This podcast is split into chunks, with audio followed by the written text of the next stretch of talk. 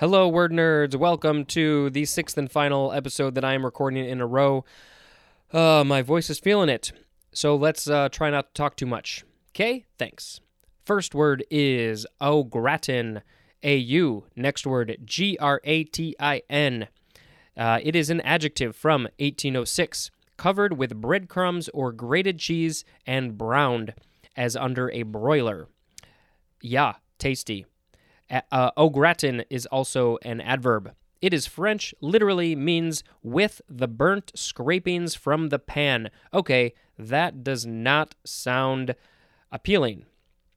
Uh, I I'm glad that I was not one of the first people to have a, an original au gratin meal because that sounds kind of gross. I mean, it could be good, but anyway, we are going to move on to augur. A U G U R.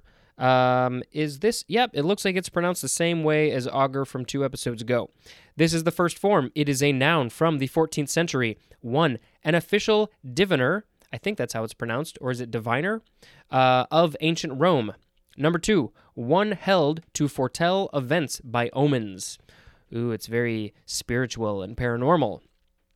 Now we have augur. Okay. Oh yeah. Um, I remember.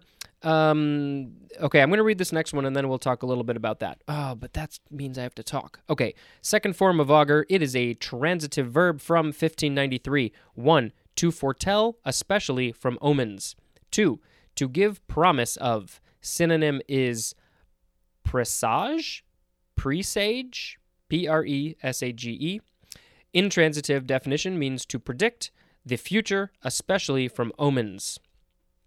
Uh, okay, there is another word that's similar, but I will tell you the little bit that I know. Uh, supposedly, there is a thing called an augur, I think, um, and um, diviners, or is it a diviner?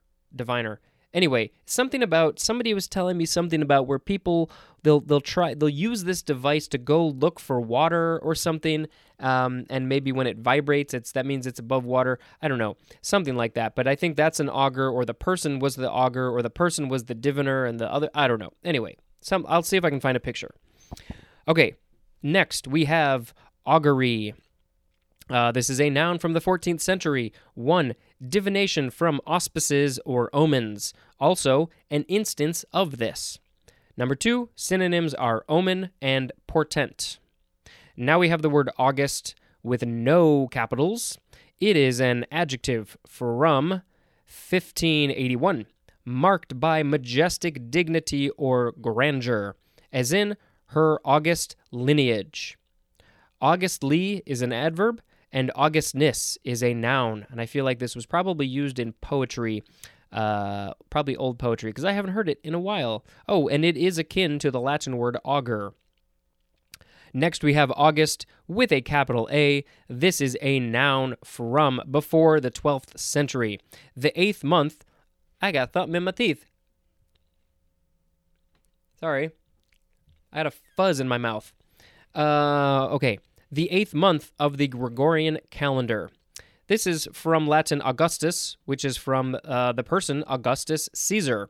Not Julius Caesar, but I think it was his brother, Augustus Caesar. Julius Caesar, by the way, uh, he was the one who made a lot of changes to the calendar. Uh, thank you, Caesar, sort of. And uh, he got July, right? Julius, July. Yeah, that one's named after him. Now we have Augustan with a capital A. This is an adjective from 1704. One of relating to or characteristic of Augustus Caesar or his age, his literal age or his time, like the time he lived. Number two, of relating to or characteristic of the neoclassical period in England. And Augustan is also a noun. Augustinian is next. It is an adjective. No, what am I saying? I'm completely making stuff up. Uh, it is the first form. It is a noun from 1534. 1.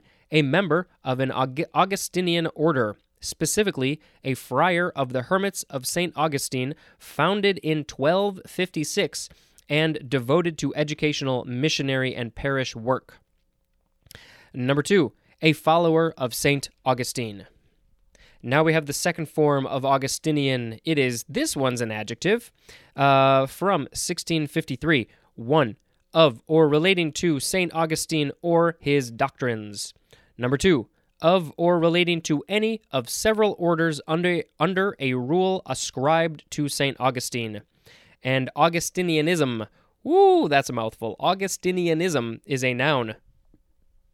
Next we have Au, A-U, second word J-U-S. Uh, a few ways to pronounce it. It is an adjective from 1865. And in italics it says of meat, so we're talking about meat served in the juice obtained from roasting. And this is French. It literally means with juice. So if you combine something with any sort of juice, does that make it au jus? Like, can I put some orange juice on my burger and say I've got a burger au jus? Next, we have auk, A U K. This is a noun from 1674 any of several black and white short necked diving seabirds of the alkid or alcid family that breed in colder parts of the northern hemisphere. Compare to the word great auk, or the two words great auk. This, uh, this is Norwegian or Icelandic uh, from alk or alka with a K. Uh, from the Old Norse, alka with a line over the first A. This seems like a word that would be in crossword puzzles. Auk or Alka or Alk. Anyway, next we have Auklet. So we put an LET at the end of the last one. This is a noun from 1883. Any of several small seabirds uh, of the Alcid family that occur along North Pacific coasts. Uh, and the genera, that's this one of the scientific names, is Althea. And there's another one, uh, let's see, Ticorahamphus. Ticorahamphus. Tic Ticorahamphus. Next we have auld. A U L D. This is an adjective from the 14th century. It is uh, chiefly Scottish, not chiefly Schottish, um, and it just means the word old, O L D. And next we have this is actually good timing. Um, it is the phrase Auld Lang Syne, A U L D Next word L A N G. Next word uh, S Y N E. Uh, this is appropriate because this is typically the song that gets played uh, on New Year's Eve right after midnight. And at the time of recording, oh, actually, at the time of listening, you are listening to this. You are um, like nine days away from New Year's Eve, so good, good timing.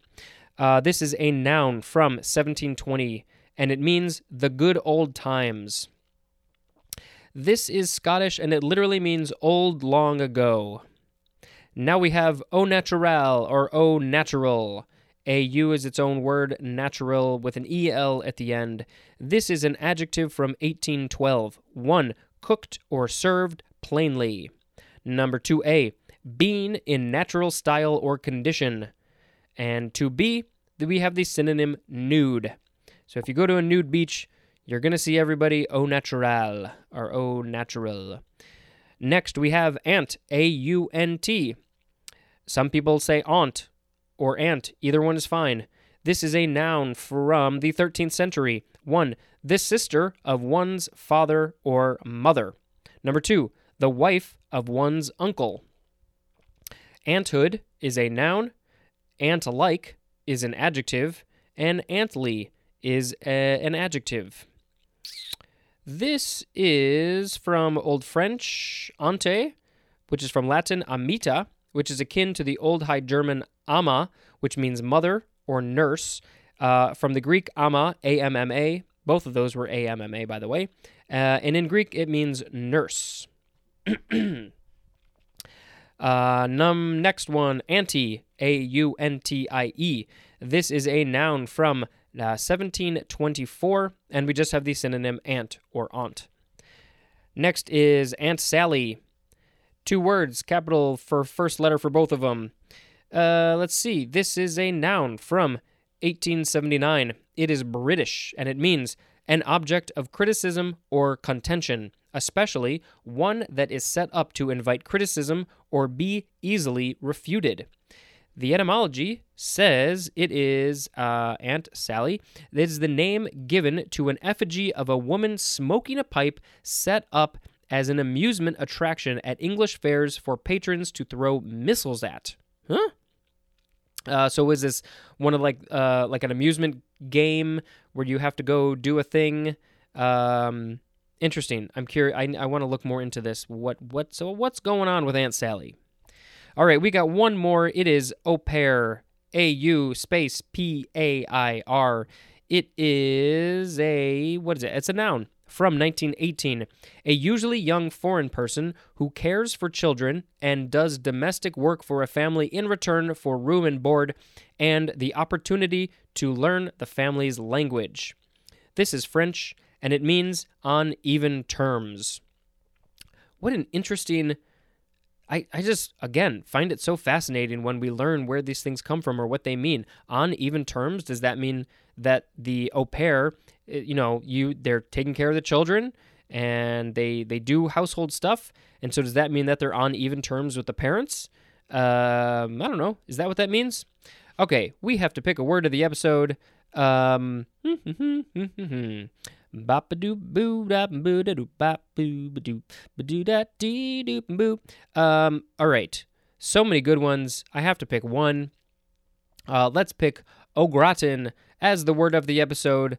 As mentioned, uh, I am vegan, so I can't have the usual au gratin uh, dishes, but maybe I can find one someday that is tasty. Usually, I feel like usually they're made with uh, potatoes, right? Yeah, potatoes and cheese mm, and breadcrumbs. Okay, thank you very much for listening. And until next time, this is Spencer reading the dictionary. Goodbye.